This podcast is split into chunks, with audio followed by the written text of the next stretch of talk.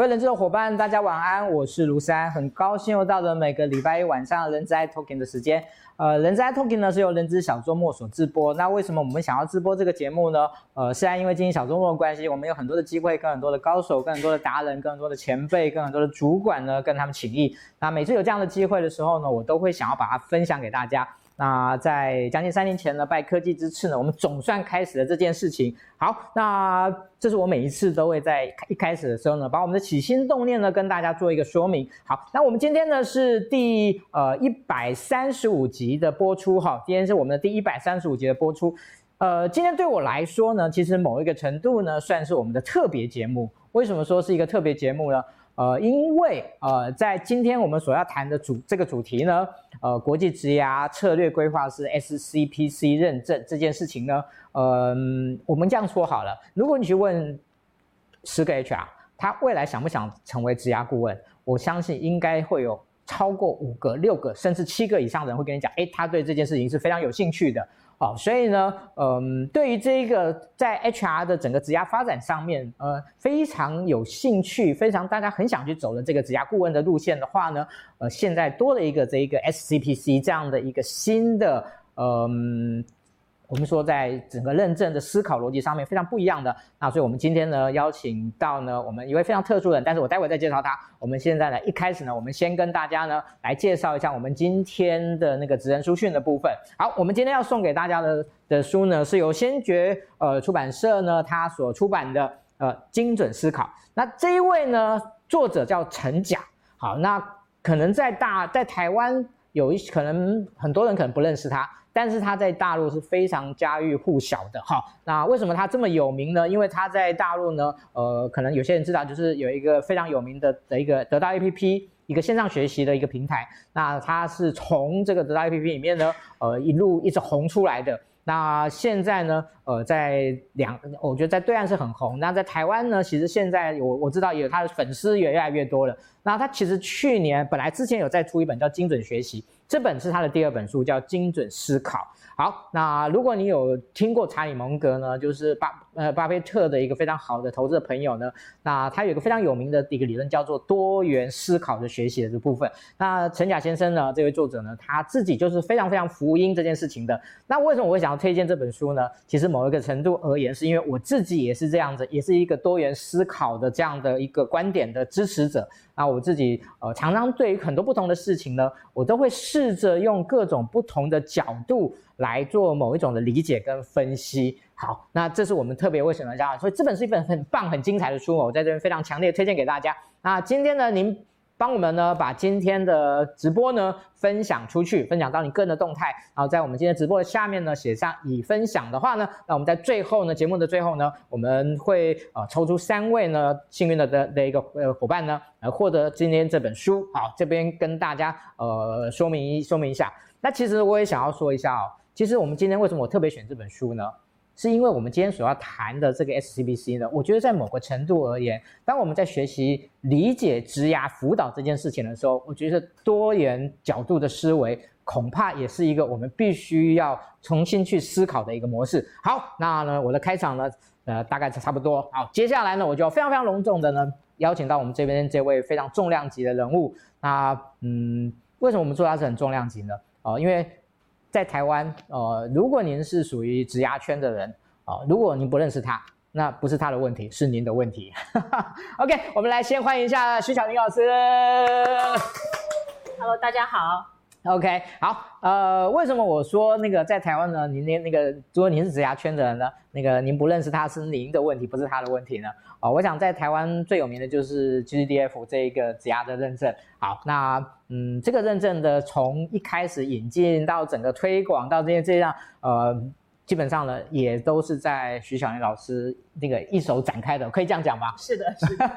你从零七年开始导入到现在，是零七年哦，所以已经是十几年，已经是十几年了的，的呃的一个一个超过十二三年喽。对，超过这样的一个时间。好，那呃，我想不会员 GCDF 应该算是在台湾。呃，目前最主流的这样的一个职涯认证的一个部分，好，那当然最近这几年，呃，我的我认识的那个百度两位老师，他们也在很努努力的推推广 CDA 的这个认证。好，那我想这两个大概啊，好，那另外有一个比较早、比较知、比较老牌，我们大家知道 Career，他们有一个，他们也有一个职涯认，好，但是我想在这两个就是 GCDF 跟 CDA 开始以后呢，我想相对来讲，他们呃可能呃。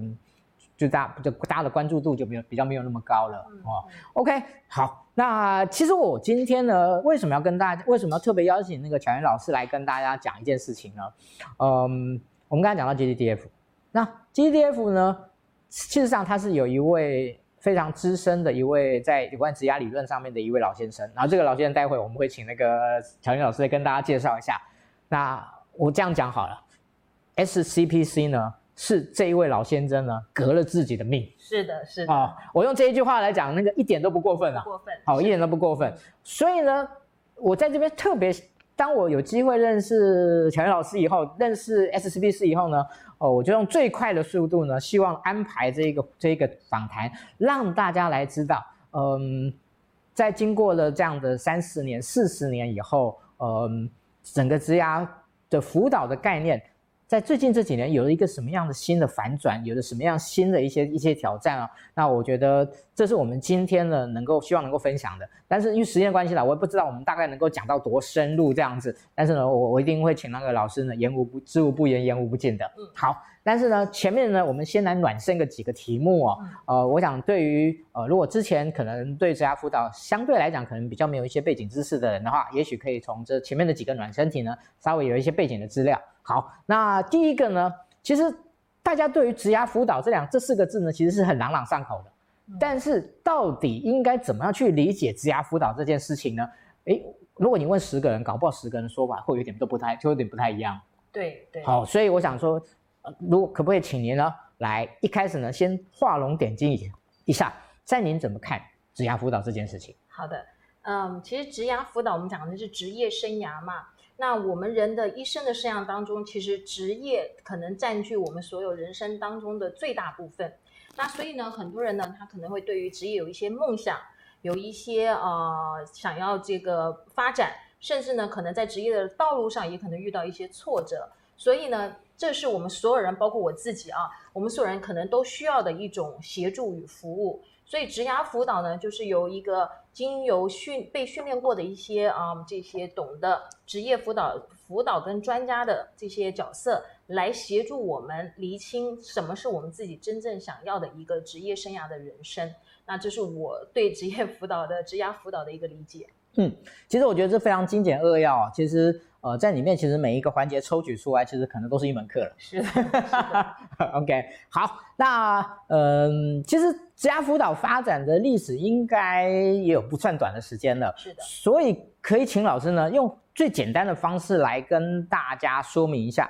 在整个职涯辅辅导发展的历史的脉络大概是长什么样子吗？好的，对，嗯，其实我们所知道的职业辅导，包括我们在教育体系哈，在学术体系所学到的，其实应该都是从所谓的七零年代。啊、所谈的这种所谓的职业发展人情适配论啊，同你的这个能力、兴趣去匹配现有的一个工作。那其实在这里呢，我谈到历史，其实我真正想要说的就是刚刚我们罗老师刚刚提到的哈，就是有一位老先生，他其实我们叫他为这个国际职业生涯之父汤姆克劳森先生。所以刚刚说到的，现在目前呢，在两岸三地有一个共同的一个过去的一个执照，就叫做 GCDF 全球职涯发展师。其实这个执照呢，就是由国际职业生涯之父汤姆克劳森先生当时在三十五年前他所所做出来的啊，所做出来的。那当时他做出这个教材呢，当时他叫 CDF，还没有那个 G，那个 G 其实讲的是 Global，也就离开了美国本土以后，在其他的各国，他就加上了一个 G，所以这是第一个我们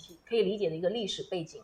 那我们台湾当时呢，在零七年的时候呢，引入了这个 GCDF 的体系。一零年呢，把台湾的经验又移移移植了给了香港，啊，给香港地区。那么大陆呢，本身大陆内部市场，它是从大概零四年、零六年的到零四到零六之间的一个准备期，也同时在那个时间点也进入了这个这个市场里。那所以这个现在我们所熟知的这个呃，目前在大部分在这个职涯圈里面啊，大家所用到的体系培训或教材，其实都是由这个汤姆克劳森啊，在这三十五年前做的这一套职业生涯发展体系，包括工具，包括这个发展论，包括这些相关的一些专相呃这个专业的体系，其实都是来自克劳森先生啊、克劳森博士的这个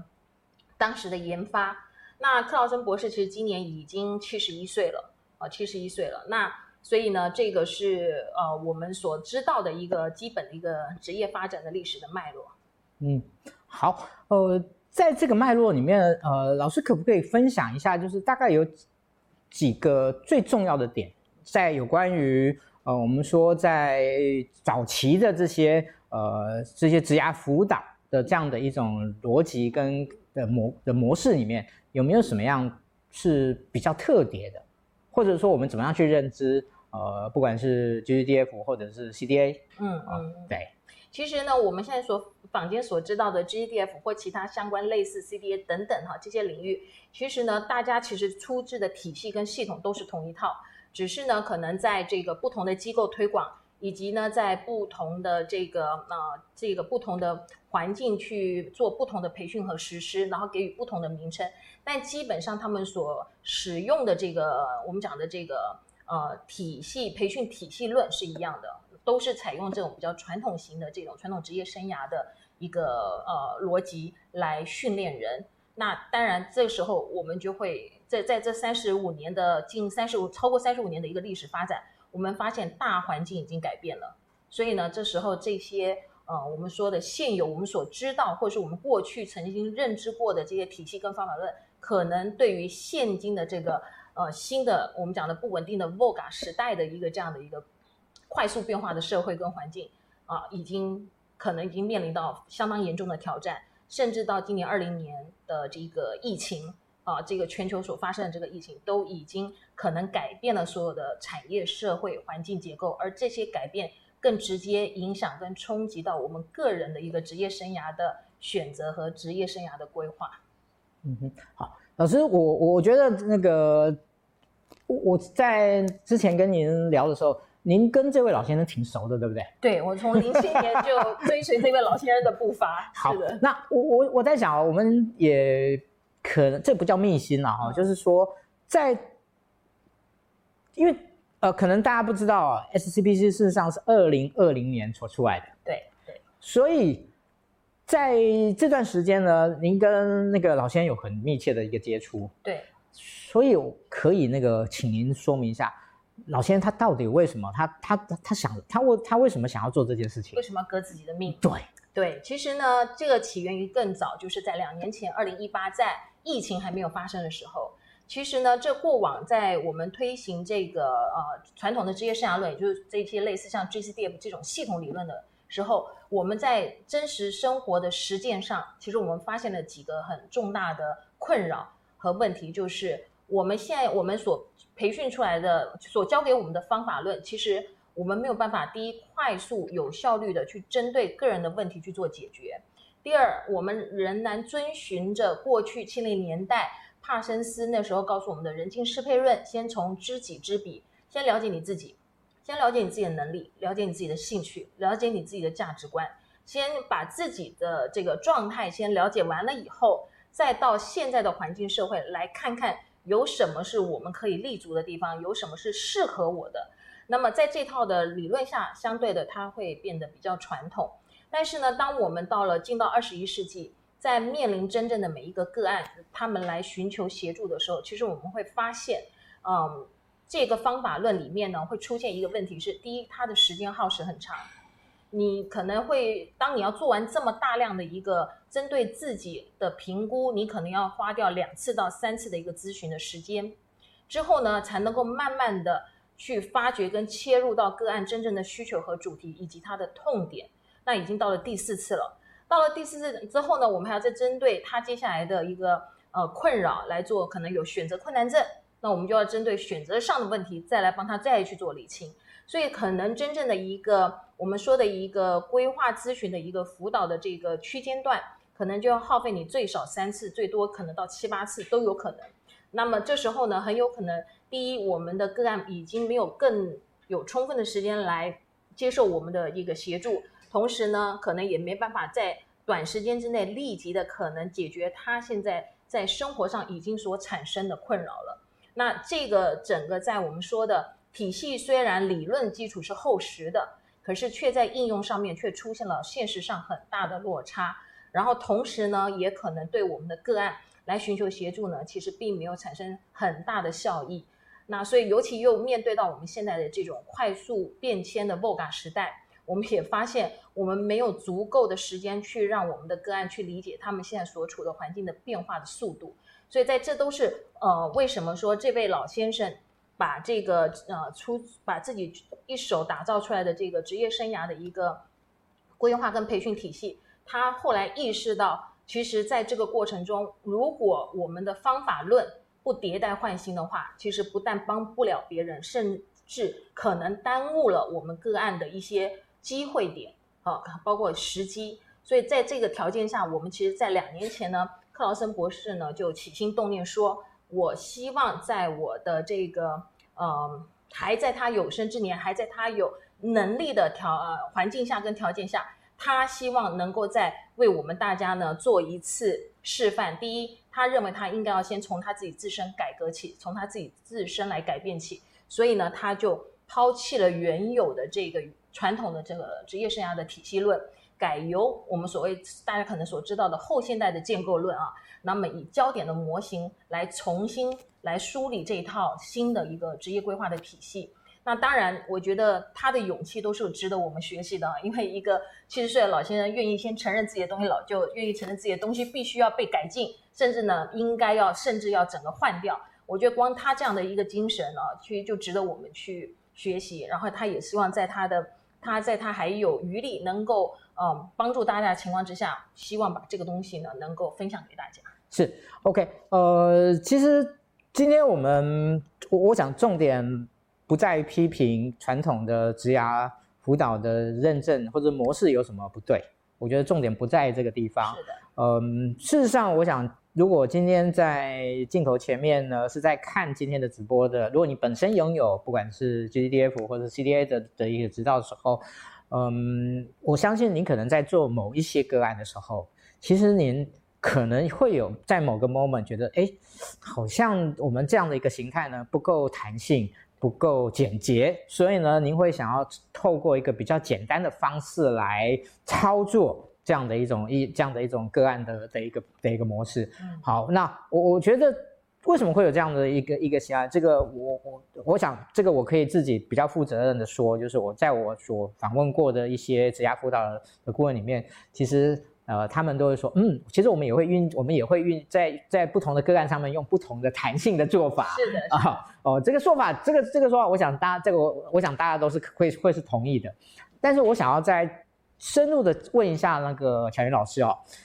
对于呃，就是在现在的，因为我们说早期的职涯辅导里面有一个非常重要的假设，就叫做人生是线性的，嗯，嗯，就是。人生是你可以不断的透过你自己的累积，透过在一条路径上面的有效的发展，你就可以在你的职涯发展上面有很好不错的表现。转职不是没有，但是呢，那不会是一个太频繁的过程，也是不也不会有太大的这样的一种转换。以前我们在说转职那个专业的转换，事实上这件事情在早期的职涯的这一个辅导里面也不会是最重要的一件事情，但是现在。我想大家可以同意的一句话就是：现在唯一不变的就叫改变。是，当这一这这样的一种状况是存在的时候，也就是我们想要接下来想要请问老师，就是以这个二十一世纪的这样的一个新的职涯的的呃，就是新世纪对于传统的职涯的认的一项这样的一种概念，它最大的挑战是什么？对我，我觉得说的非常好，就是说传统职业生涯的一个最大问题，是因为在那个年代。你要先理解，当时有个大环境背景，就是我们希望人是有一个安稳的人生，所以我们会以找终身职业稳定啊。所以当时为什么说公务人员啊、金饭碗呐、啊，这都在早期大家在我们老一辈的哈的父母里面，我们最经常听到的，希望呢自己的孩子将来能够从事一个安稳稳定的工作。可实际上到现在这个二十一世纪来看，包括现在有这么多的这个新科技的发生，AI。机器人等等，其实就像您说的，其实现在的大环境，其实我们的职业路径已经不是一条线。其实我们的职业路径其实已经变成是一个我们叫做职业地图，从 career path 变成一个叫做 career roadmap。啊，那各位就明白了，地图是什么？地图它其实就是我们可以有能力让我们自己到我们想去的任何一个地方，而且呢，还具备有像现在最新科技叫导航系统。所以你想怎么去怎么走，你这中间的每一个转弯、每一个道路，其实你都有自己的能力能够导航到你要去的地方。这就是现在我们在谈的新一代职业生涯里面一个非常重要的转变，而这个转变并不是传统职业生涯的错。是传统职业生涯的当时的一个环境，跟现在二十一世纪有科技的一个环境，其实这两个大环境完全改变了。那一个大环境改变，我们怎么可能不去改变我们原来使用工具以及我们原来具有的这种传统的方法？怎么可能不去改变呢？你不去改变，你又如何能够去适应？尤其像现在有很多的自动化、很多的机器人的这样的工作，而很多的工作一直在消亡。很多我们原来所理解的传统的工作、传统的职务岗位一直在消失，很多新型需求的工作、新兴工作一直在发生。那么，我们的教育体系是否有教我们准备好去去有能力去执行这个新的职务工作？是否我们的教育体系有跟着改变，有来让我们理解我们未来很多的工作是必须能力要必须在自己的这个。呃，继续学习上面，我们讲的终身学习上面去持续发展的，其实这都是职业生涯里面我们谈到的非常现实，而且每天每天都在我们面前发生的事情。嗯，OK，谢谢蒋林老师哦。好，那我想在接下来的部分，我们就会开始来跟大家谈 SCBC 的这样的一个一一个内容。但是在谈之在进到细内容之前呢，我我我对于这个名称本身就很有兴趣哦。好，呃，因为其实以前大概我们都是从，不管你是从职业规划师还是生涯规划师，嗯，大概都是从规呃，大家就是的一个规划的角度。但是呢，哎，在 SCPC 里面呢，把策略这两个字放到了一个焦点。我想很多人一看应该都会看到策略这两个字。是的。好，那所以我，我我想在。谈我们其他的内容之前，我我想要先请教请教老师哦，就是为什么要把策略这两个字放到这一个认证里面？哦，真的是一太一针见血的一个问题了啊！就是我们刚刚其实提到传统职业生涯的问题，是给我们很多的框架，而且告诉我们怎么做更好。告诉他的目标是为了让我们寻求稳定性。那寻求稳定性，他就必须要给我们框架，给我们。呃，流程跟标准的流程，我们说的标标准流程 SOP 或步骤，能够让我们一步一步去遵循，然后我们才能够获得更安稳的一个结论或答案。这可能是在我们的这个传统职业生涯给我们的一些呃训练。可是呢，我们后来发现，人生每一个人都有不同的人生，每个人都有自己不同想过的方法。而职业规划师，如果你是一个协助别人做职业规划的角角色，你怎么会用一套所谓的 SOP 的标准流程来帮助人家呢？所以呢，这个就提到原来，就回到我们原来的这个 SBC 当时的发起的起源的的想法，因为人生其实是要靠你自己去规划，而且是靠你自己有策略性的知道我们想要什么样的生活，我需要一份什么样的工作，或者包括我们的斜杠人生，我希望让我的呃职业生涯有多么有有多少不同的变化或。兼兼兼兼具多少不同的角色啊？在这些条件下，每一个人每一个人都有自己每一个人的策略来设计自己的人生。那在这样的条件下，我们身为职业规划师的专业的一个辅导的角色，我们就要必须也同样用所谓的策略思维。所以，我们谈到策略这两个字，其实呃，卢老师应该我们也觉得，策略其实就像您今天所介绍这本书一样，它有个最重要的根本就是来自于思维。所以呢，你必须具有一个策略的思维，包括不管是你针对自己自身的一个职业生涯规划，包括你对于协助来寻求协助的一个职业生涯规划，我们其实我们的策略思维是，我们先把框框条条框框放开，但是呢，我们可以用非常具有策略性来达到我们想要的目标，或是以终为始，而这个终呢是有策略性的方法和效率来符合它的。那这就是在这次 SCBC 里面我们所谈到的整个职涯辅导，其实它是用策略性思维的一个非常重要的关键和能力来协助这个职业生涯，那么我们才能够去更有能力去弹性来应对现在这种多元而且变化的一个环境。我相信二零二零年的疫情绝对是在一九年没有一个人能够想得到的。但是呢，如果我们有足够的策略思维，我们呢面对变化，面对甚至是一种未预期性的变化，如果你是一个有策略思维的人，你就有应变的能力，你就有抗风险的能力。甚至呢，你还可以有我们说的超前部署的能力。我们会知道接下来的后疫情，我可能会面对的职业生涯将会又遇到什么样的挑战，而我却能够做好自我的一个准备。那么，这就是我们所谈到的策略，一在职业生涯上面一个非常重要的一个最基本的思维。嗯，好，老师，请问一下哦，那个也没想到二零二零会发生疫情，所以当那个 SBCBC 在二零二零开始展开这样的一个布局的时候。有没有碰到一些困难？肯定有的，因为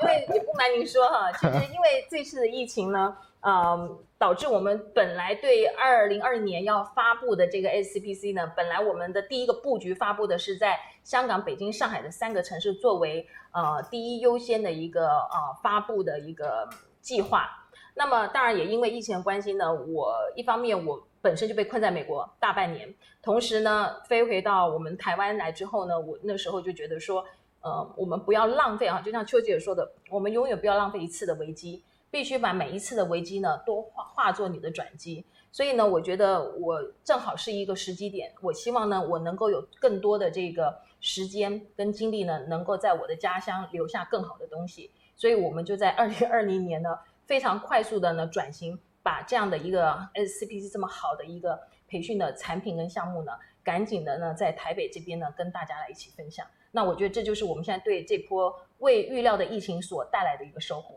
嗯，OK，好，那个邱吉尔那句话呢，现在应该是全球知名的。啊，那个。其实新时代的人搞不好对很多人对邱姐很多人都已经不认识了，是但是但是因为这一句话，现在大家又认识他了，这样又重新认识他了。好，OK，嗯，我想在上半段的部分的话呢，我们在这边呢先跟大家呢先稍告一段落。其实呢。所有的那个精华呢，都在下半段。其实我故意的，哈 哈我故意的。那下半段的部分的话，在我们报告的项目结束以后呢，那我们呢再来进行我们那个下进行那个下半段的相关的的一些说明，包含特点、辅导工具、辅导模式，好，以及有一位伙伴有问到说，哎。这个 SCBC 只有是个人吗？哎，如果是用在那个企业里面呢，有没有？哎呦哦，我们待会在最后的时候来跟大家做个说明，所以不好意思，你可能要看到最后这样。是的。哦，那个这样会不会太机车这样子？不会不会，但是非常专业的题目。OK，好，OK，那我们接下来是我们的报告时间哈。那我们呃。最近呢，其实呃推出的课程啊，其实陆陆续续的呃在展开啊，也很感谢大家对于小周末的支持。好，那我想呢，在呃这个呃在这个礼拜呢，呃那个劳动法院那呃劳动法学院呢，小米老师的话，呃在礼拜四的部分的话呢，会是一堂新的课程啊，新的课程的部分，那应大家的要求啦，本来我们这一套课程是套套装的。啊，我们不希望就是让大家能够完整的学习啊、但是呢，有伙伴说他可能没有办法参加全部哦，所以他很但是很想要上小美老师的课，所以呢，我们后来现在也开放也开放那个套装的部分。好，那今天晚上我们会让那个那个报名的部分，因为其实没几个名额，我讲句实话，因为我们那个套装的名额就已经呃将近三就超过三十位了哈、哦，那所以我们的场地的关系没有太多的没有太多名额，如果我没记错的话，应该是八个还是十个十个，我们今天晚上推出就就会推出来给大家。好，这个是礼拜四。礼拜四的部分，好，那再来呢？呃，在蓝学院线上讲堂的部分的话呢，呃，这一次呢，我们就是又请老师呢，把他的拿手好拿手好菜拿出来，就是面谈高手的部分。那老师呢，会用六个六个礼拜的时间呢，六堂课的时间呢，从基础、从进阶、从高阶啊，怎么样？去培养自己的一个面谈的技巧来来跟大家做一个说明。好，那其实呢，他从另外一个角度，就是你怎么样谈一般的员工，以及谈可能小主管，以及谈高阶，哎，这个都包含在内。好，这个是呃有关于那个蓝老蓝学院线上学线上讲堂的部分。OK，好，那再来呢，再来的部分呢，就是呃，其实。呃，我们在有关于呃呃，对不起，我我确认一下，抱歉抱歉，呃，小 B 老师，好，小 B 老师的部分呢，他们呃。小小 B 老师他目前在推出的课在课课程的部分，呃，我们目前正在还继续在招生中啊，欢迎大家呢来报名。OK，好，那最后呢要跟大家讲的呢是在九月六号，呃，我们今年的周年庆的部分，呃，因为疫情的关系呢，其实我们延到了九月六号，本来应该大家都往往例都在七月底举办举办的啊，但是我们今年是在九月六号来举办。那今年呢，我们规模。呃，不算大，就是一个下午的时间。但是呢，我们希望能够来探讨一个呃有关于呃 HR 在学习上面很重要议题，就是新时代的 HR 他的工作的职能到底包含什么？那我们邀请到的呃好两位老师啊，蓝老师来跟大家说明呢，新时代的 HR 在他的认知里面，他的整个的轮廓是什么？那另外我们也邀请到了那个呃那个。蔡艺轩老师，蔡艺轩老师会跟大家来说明，在他的理解里面，他是一个非常专业、非常强的人，他怎么去学习 HR 的这些专业的部分？那他怎么去看待这些新的技能？怎么样去学习？啊，我想很多人都认识那个那个蔡轩老师啊，那他本身目前也是我们负责 HRBP 的规划的这一呃这个团队的这样的一个驻点老师。好，OK，好，这个是我们的那个相关的报告的部分，然后呢也。再跟大家说明一下啊，就是今天呢，我们所推荐的这本书呢，是先烈出版社为呃大陆的一位非常畅销、非常知名的一位作者呢，陈甲先生呢，他所出最近出版一本叫《精确的思考》啊，《精确思考》呃，他所要阐述的呢，是在最近这几年呢，非常受到大家的认同跟欢迎的所谓的多元思考逻辑的一个部分啊，因为我自己本身也是在。对于这个思考的方式呢，我非常的认同，我自己也常常尝试着做这件事情，好，所以呢，在这边呢特别推荐这本书，好，那当然我刚才也跟大家提到，就是呢，其实为什么推荐这本书呢？因为我们今天谈 SCPC，某个程度而言，我觉得也是在希望能够从原来比较单一的职涯辅导的逻辑，往一个多元化职发展的逻辑。那我们今天邀请到呢，其实我刚才呢漏了介绍那个巧云老师的。巧云老师是 SCBC 亚洲区的首席讲师。好，那嗯，我其实，在昨天呢，刚好也有去那个观摩老师的上课。哦，我我用四个字来形容，老师上起课来叫不怒而威啊。哦，就是他非常有说服力，然后有非常多的案例以及非常多的这种呃逻辑的很多的工具逻辑呢，可以指导大家。好，但是呢，我想大家可能。不一定每个人都有机会上到这个课了哈，所以呢，我今天也请老师呢，把这个课程的一些很重要的一些一些眉眉嘎嘎一些环节呢，分在今天透过今天呢来分享给大家。好，那接下来我就首先要问一下老师啊，SCPC 这个认证它的特点在什么地方？好了，我就直接说，跟传统有什么不一样？是它的这个课程特色呢，几个，第一个它采用的就是我们所呃，其实我们也都应该听过哈，叫做焦点解决法。那焦点解决法呢，其实有被在咨询界用过，在解决人生问题上面的一些呃操作的方法。但是呢，焦点解决法我们也发现，它用在职业生涯的这个问题上面呢，是最有效率的。为什么呢？它有几个最基本的原则。第一个，我们每一次都把个案来寻求协助的作为唯一的一次，也就是他如果他的这辈子他可能只来找你这一次。那么你是不是在这一次让他离开了你的这个咨询室之后，他就可以得到他人生可以往下一步走的方法？好，那这就是一个非常重要的一个最基本的第一个观点，在用透过一次的解决性方式，能够来协助来寻求协助的人。第二个呢，我们会让我们的每一个个案呢有能力去解决自己的问题，因为他自己就是真正的问题专家。所以我们呢的训练里面呢，会让帮助我们的个案了解，他就是自己能够为自己解决问人生问题的一个非常重要的一个推手。第三呢，就是正向思考。正向思考就是你今天在解决你的人生问题，你必须要朝向正确而且正向能解决的方向去进行。所以呢，我觉得这个传统职业生涯论跟我们所谓的这个新的这个新一代的 SBC 的职业策略生涯论里面有一个最大不同的，就一句话破解。原来我们教的传统生涯论是说知己在知彼，而在我们的这个职业策略生涯论里面是知彼知己在知彼，意思就是你先了解现在你所处的环境，了解现在你所处环境的自己，以及在这个环境里面你能为自己做什么。所以我觉得这个知彼知己知彼的这个新的论述，其实我们要做的只是把你原有固有就有的思维框架。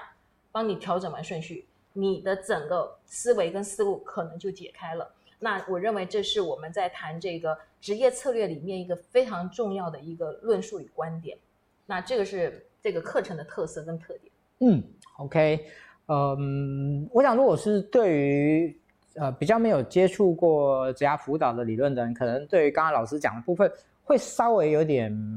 不是那么马上能进入状况。嗯，好。但是没关系，我们可以继续来跟来请老师来跟大家做个说明。好，那我想接下来我想要请老师呢花更多一点时间呢来跟大家说明哈，因为可能比较容易去补充刚刚前前面大家比较不容易进入到，就是呃 SCBC 的它的辅导的模式是什么样的，它这个整个流程。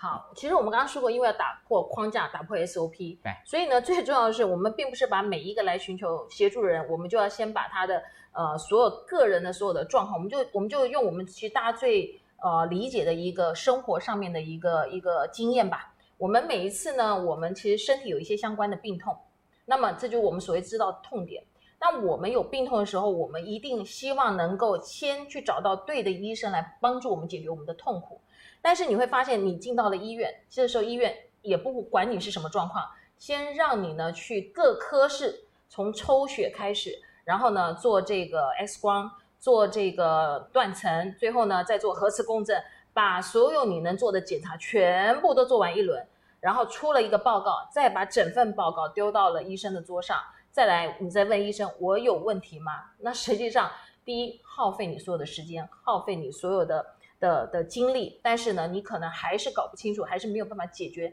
你人你不舒服的地方。那所以呢，我们才谈到的就是说，SCBC 它里面有一个非常重要的特点是，焦点解决是你来，我们先确认什么才是你真正人生急需立马必须要解决的问题或痛点。所以呢，我们是直接针对你可以马上采取行动，而且让自己去突破现有困局的一个非常重要的一个呃精神。所以它的流程，就我们讲的，也是现在呃符合我们现在所谓的这个。嗯，我们讲的现在快速社会里面一个非常重要的词汇叫做敏捷式啊，敏捷式的一种流程。所以敏捷式流程呢，其实它给赋予给我们的是给我们规划师赋能，也同时协助规划师给予我们的个案赋能。那这是我觉得敏捷式的一个流程里面一个非常重要的精神跟呃给我们的一个操作的一个一个呃自由度跟空间。所以呢，整个 SB 的测验从焦点到敏捷式的一个模型。啊，这我们讲的敏捷式的一个流程规划，能够协助我们有效率的在可能个案仅有的给你的时间点，我们能够达到协助个案的目的。嗯，好，嗯，关于敏捷这件事情，把它放到整个职涯辅导的这样的一个形态里面，以前应该是绝无仅有的。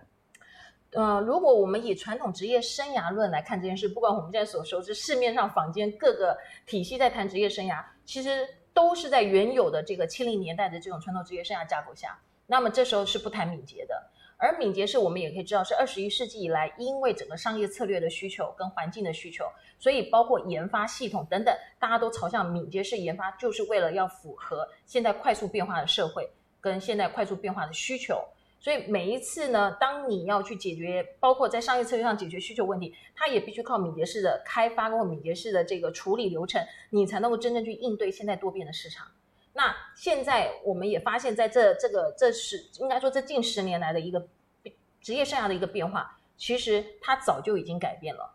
但是我们的速度还是太慢了。我们怎么去采用敏捷式的方式来做职业生涯辅导？可能没有真正的一个体系来告诉大家怎么做更好，但是可能在大家的实践过程中都会感受到，用传统职业发生涯发展论来呃协助个案其实是有困难的，有实际上的困难，甚至呢也会让自己掉入到一个跟个案一起在原地循环的一个困境。所以呢，怎么样？所以敏捷式化也是我们发现呢，能够快速的去解决，能够帮大家解套的一个非常重要的一个我们谈的一个敏捷式的流程和方法。OK，所以嗯，在敏捷这个模式的运用的时候，其实你刚刚有提到一个，我觉得还蛮有趣的，就是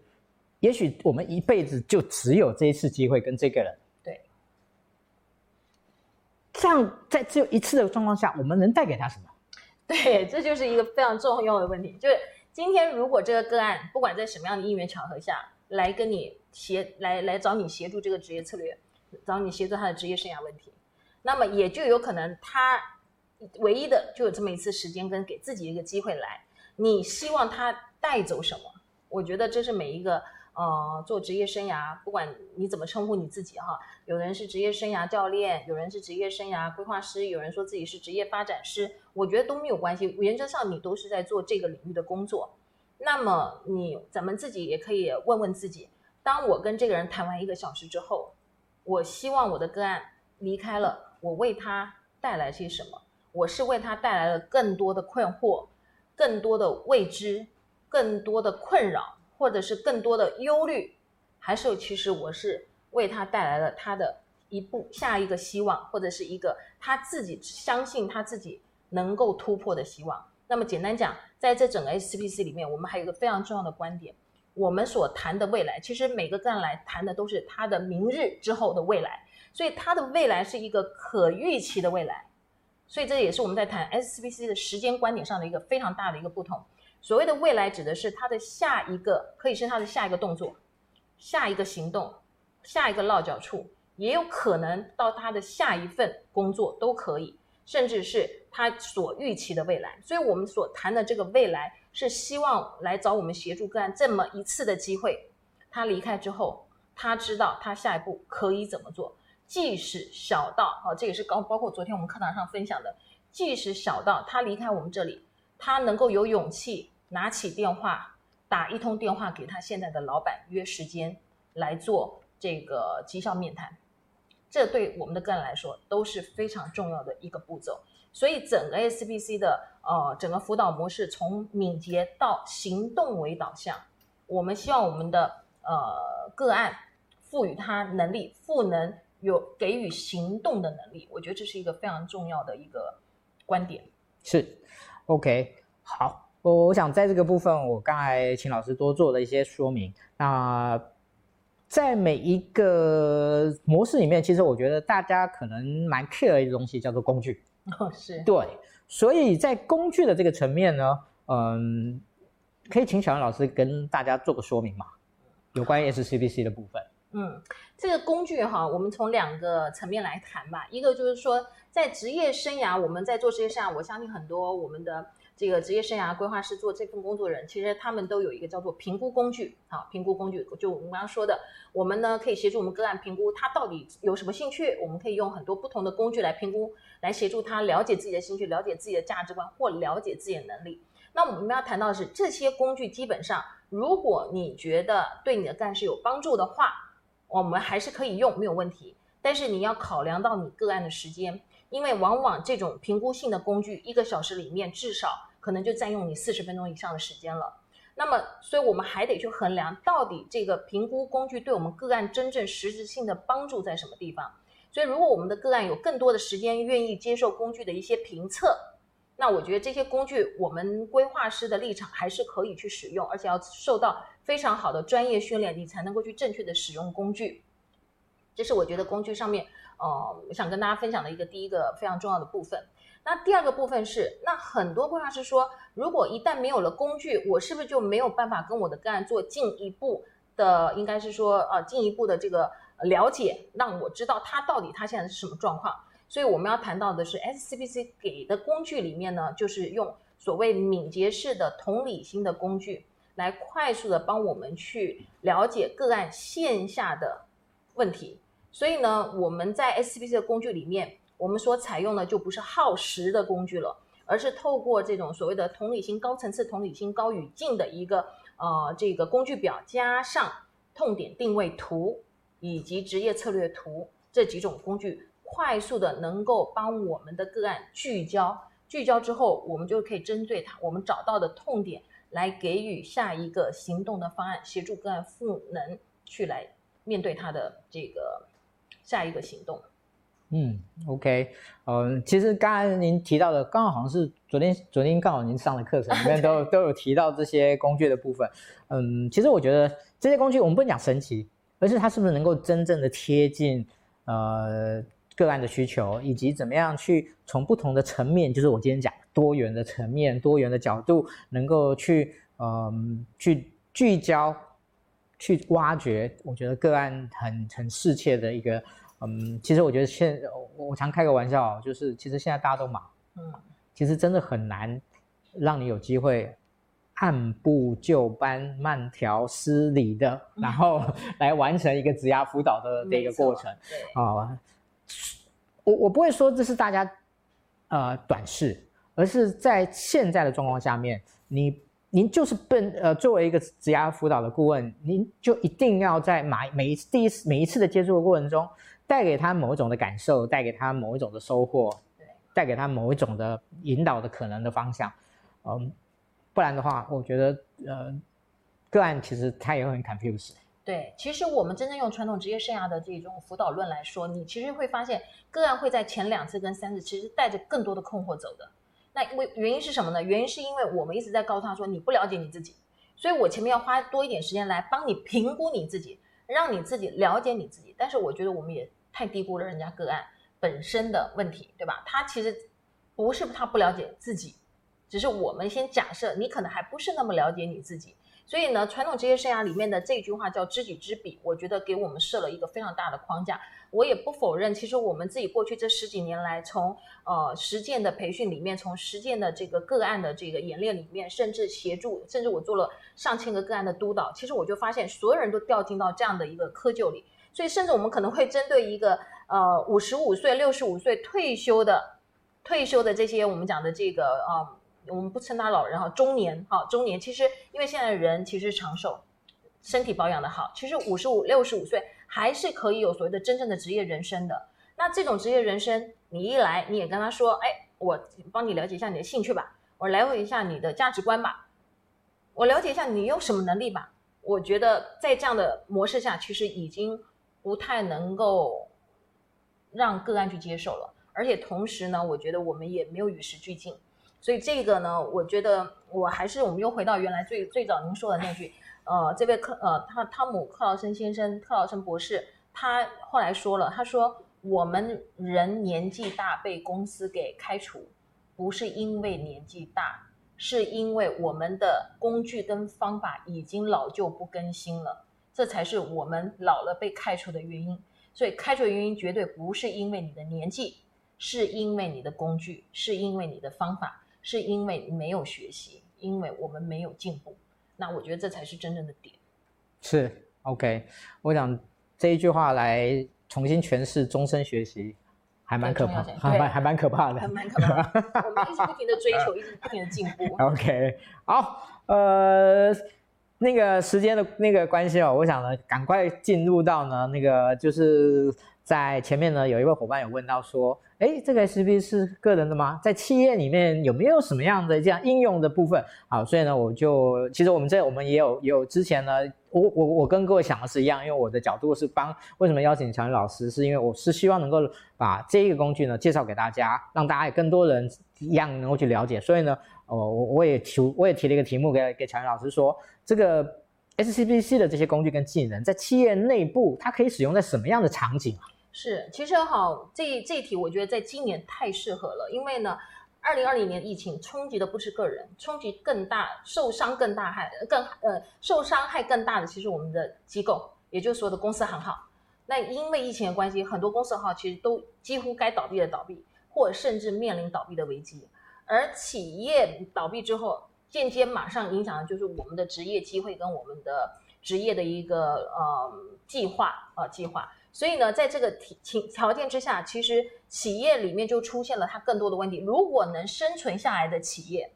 如果能生存下来的企业，现在他的员工团队如何处理？第一，他如何能够帮助自己的团队能够更理解现在的职场环境？更理解现在企业的困境，同时是不是要去调整这个团队的这个我们讲的效率？那么员工呢，也因为企业本身开始面临困境，其实员工的这个不安全感就增加了。那不安全感增加，他对于企业的这个工作的信心度、信心度也会相对受到影响。那员工现在的心态就是，一方面又担心企业倒，二方面又认为企业不稳定，三方面又同时在想我有没有机会去找新工作。其实这三个马上都面临到个人性的问题。但是企业面对员工的不稳定，那么企业要经由疫情后再重新出发跟再重新复出，其实人人才结构或人才战略的部署。就会同样的受到影响，所以这是一个一连串哈，它是一连串连锁下来的一个反应。所以我觉得职业策略这件事情正好在于企业内有一个非常重要的观点，就是我们的企业雇主们，你现在如果希望你的员工、你的团队们能够对公司的一个职业策略发展跟自身的职业策略发展如何让它更贴近。你如何让企业未来的整体的走发展和企业呃和员工个人的一个职业生涯发展能够互相的配合？当他们的这个契合度越高，落差越小，那么大家同样迈进的方向就会更一致性。所以我认为呢，二零二零年这个职业策略规划其实不仅仅是在帮助个人，更多其实是在帮助企业面对自己员工的一个职业发展。会变得非常的重要。你如何想把真正想留下来的人才，让他安安稳稳的留下来，跟你重新再出发？以及呢，如果你有所谓的选人的问题、招聘人才的问题，你如何再透过职业策略规划去选择真正具有职业策略策略思维的员工？其实我们我们也从这个很多的这个数据发现，其实具有职业策略思维的员工的离职率是低的。不具有职业策略思维的员工，你会发现他的他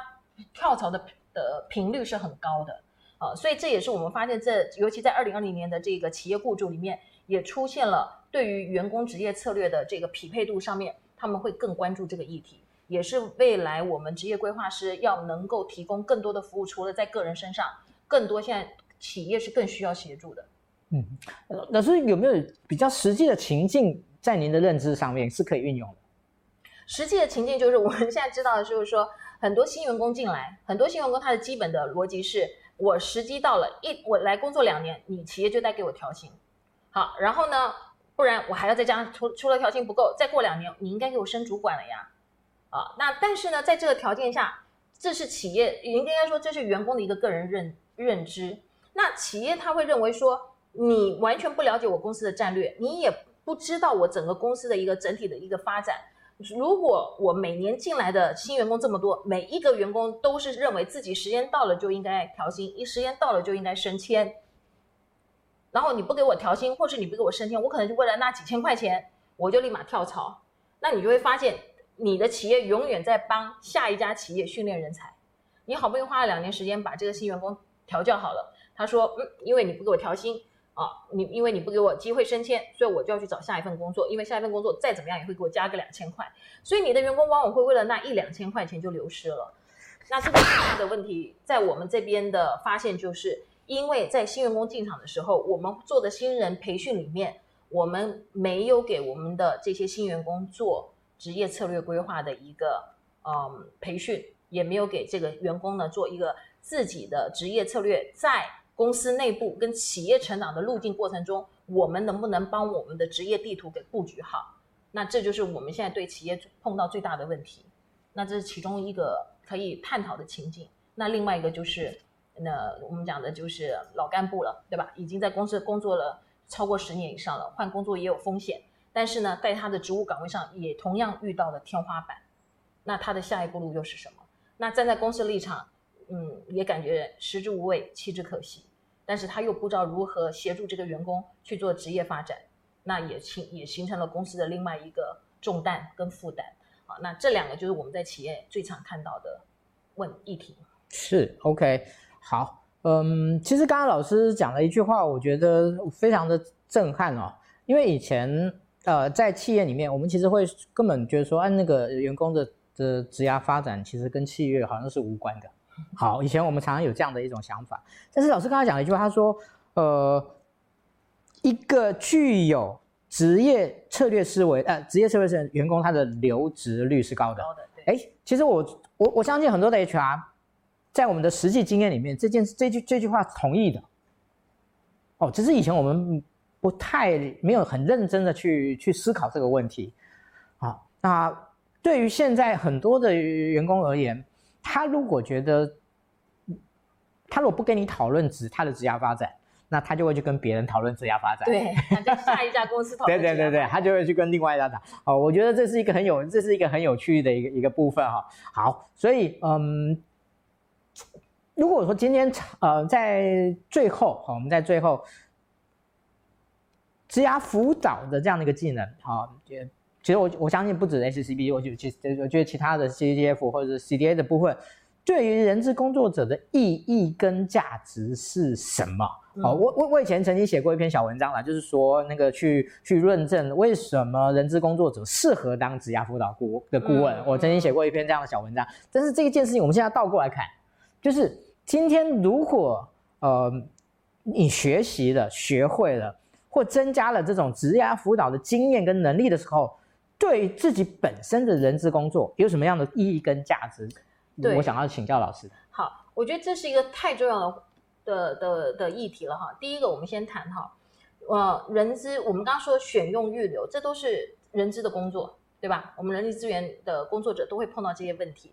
那传统的职业生涯出现了一个非常大的一个，应该是，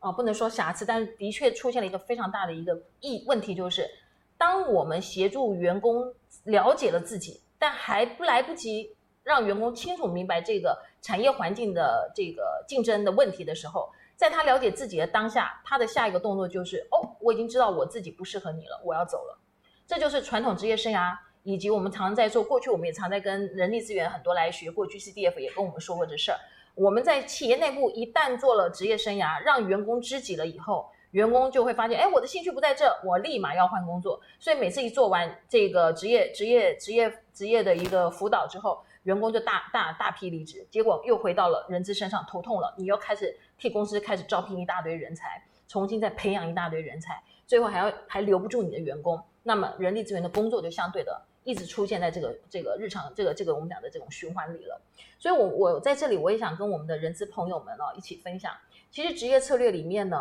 我们如果学的方法是对的，方法论是对的，选的时候你要会在招聘的阶段。问对的问题，以及去评估有职业策略思维的人来进到你的公司，这就是在我们选人的时候的一个非常重要的能力点。因为你我们刚刚说了，只要你选的是具备有职业思维的人来应征这份工作，他的这个我们讲的这个留职率是高的，他真正对这份工作是有承诺的，是有 commitment 的，比起这种骑驴找马或者是把你当做跳板。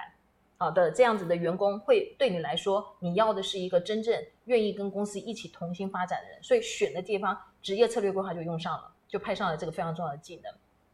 那用，那当然是喽，在用的阶段，你因为要发展它嘛，所以职业策略规划的用的部分，就是我们要提到的，让他知道说我你现在打拼的也是为自己梦想打拼，你不是只是在为你的企业打拼，你同时在为你自己的人生的职业梦想在打拼。那么育就是我们谈到的培训。在培训的过程中，每一个职务岗位都有天花板，所以呢，我们人资做很大量的一个工作，就是在企业内部做培训。那如果我们能够协助我们的员工，真正一直不停去自我发展他自己的能力，包括他的可迁移能力的再提升、再升维，那这时候你育用了职业策略规划，那么你就会发现，你培他所培训的跟他自我自自我的发展，对于他未来的升迁轮调。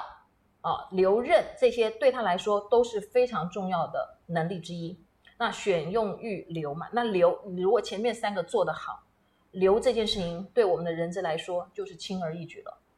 嗯，谢谢老师。好，今天那个我们今天那个直播一个小时是用好用满这样子，哦、讲好讲好讲满这样子。好，那我想在那个。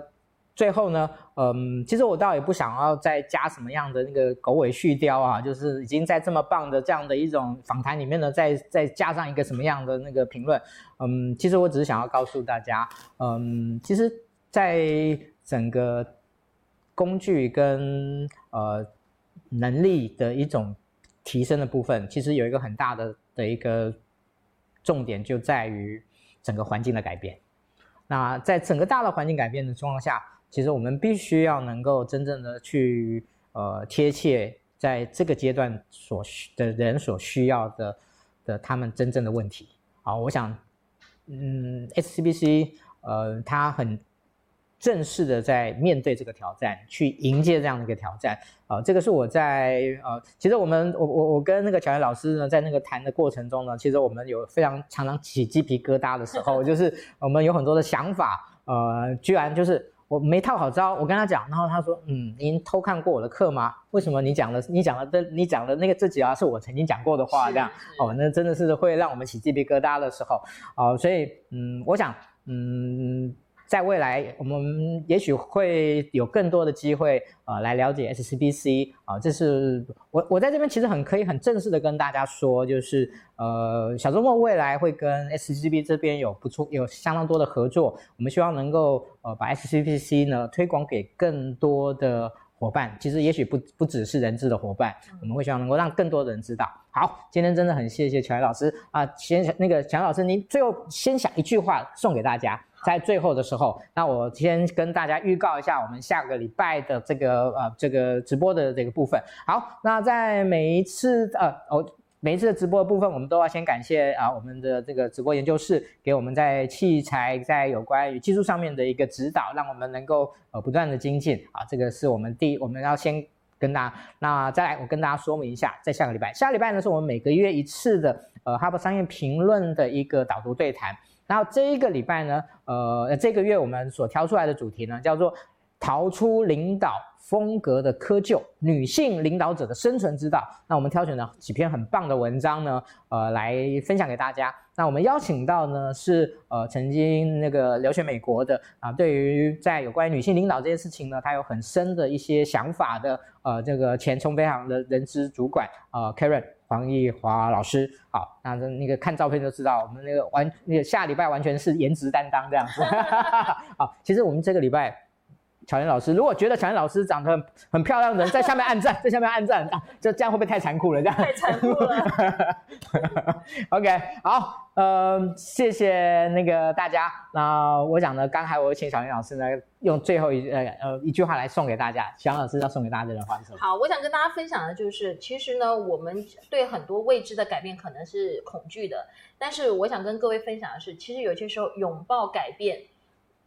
会比抗拒改变来得更容易，因为我们是顺着势走，顺着风走啊。所以我是想跟大家一起分享，我们一起来拥抱改变，我们不要害怕。因为拥抱改变的力，呃，力量跟力气一定会比抗拒改变更容易的多。是，OK，谢谢小袁老师。好，那在每个礼拜日晚上呢，小周末总是为大家邀请来很棒的老师，带给大家很棒的一个主题，希望给大家有一些收获，有一些启发。那我们今天的直播呢，就到这边了，已经超过五分，也将近超过三分钟了。谢谢大家的那个继续的收看。那我们今天就到这边告一段落，谢谢大家，谢谢大家，下个礼拜见，拜拜，拜拜。